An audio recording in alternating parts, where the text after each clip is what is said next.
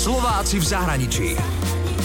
Úspeli vo svete? Doma ich nepoznáme. Radio Neviem, ako to máte vy, ale ja sa snažím znižovať množstvo odpadu napríklad aj tak, že si už vyše roka chodím čapovať tekutý praci prášok s vlastnou fľašou aj ďalšie čistiace prostriedky.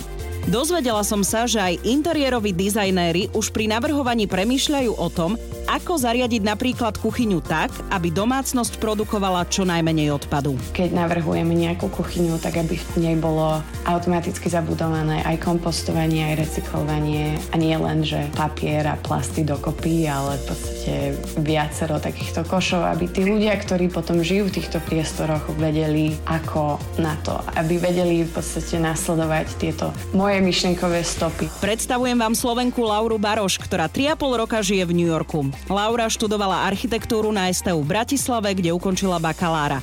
Potom ale odišla do Spojených štátov. Pracuje ako interiérová dizajnérka a je šíriteľkou Zero Waste životného štýlu na sociálnych sieťach. Čo to znamená? Učí ľudí, ako si zminimalizovať život a zredukovať odpad. Laura si otvorila vlastné štúdio s interiérovým dizajnom, aby vedela rozvíjať možnosti v rámci dizajnu, ktoré sú ekologické. Napríklad, keď vyberáme farbu na stenu, tak bez VOC, teda bez prchavých látok, do bytu si dáme viac živých kvetov a Laura premýšľa bezodpadovo aj pri nábytku. Ja stále rada zistím, že či klient v podstate má nejaký nábytok existujúci, ktorý by sme mohli použiť, prípadne prerobiť, dať mu nejaký facelifting, prefarbiť ho, aby sme zbytočne neposielali niečo na skladku. Prípadne, aký aký ten nábytok v dobrom stave, tak ho predať. Tu v New Yorku je super veľké množstvo takýchto predajných platform, kde ľudia si predávajú existujúce nábytky. Sledujem Lauru na Instagrame a má krásne fotky, na ktorých je vždy štýlovo oblečená. Tak som zisťovala, kde nakupuje oblečenie, pretože pri jej životnom štýle sa uprednostňuje viac lokálnych dizajnérov a nepodporuje fast fashion. Sekáče. Toto je zase ďalšie privilegum v New Yorku, pretože tu sú tak krásne veci v sekáčoch, že človeku ani nenapadne ísť kupovať niečo nové.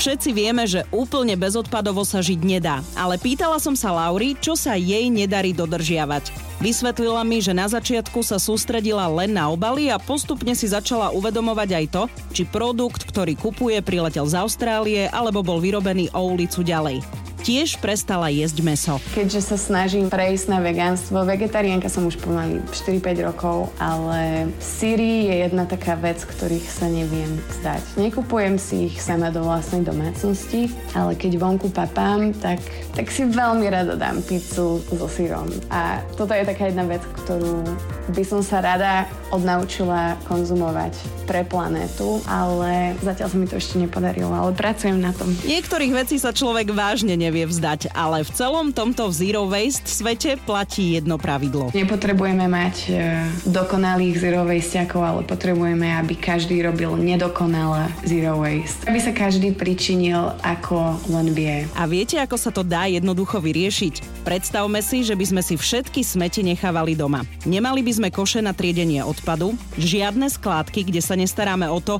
kde končí odpad, ktorý vyprodukujeme. A to by sme boli prekvapení, koľko odpadu prehľadu máme len za týždeň. Úspeli vo svete? Doma ich nepoznáme. Slováci v zahraničí. Radio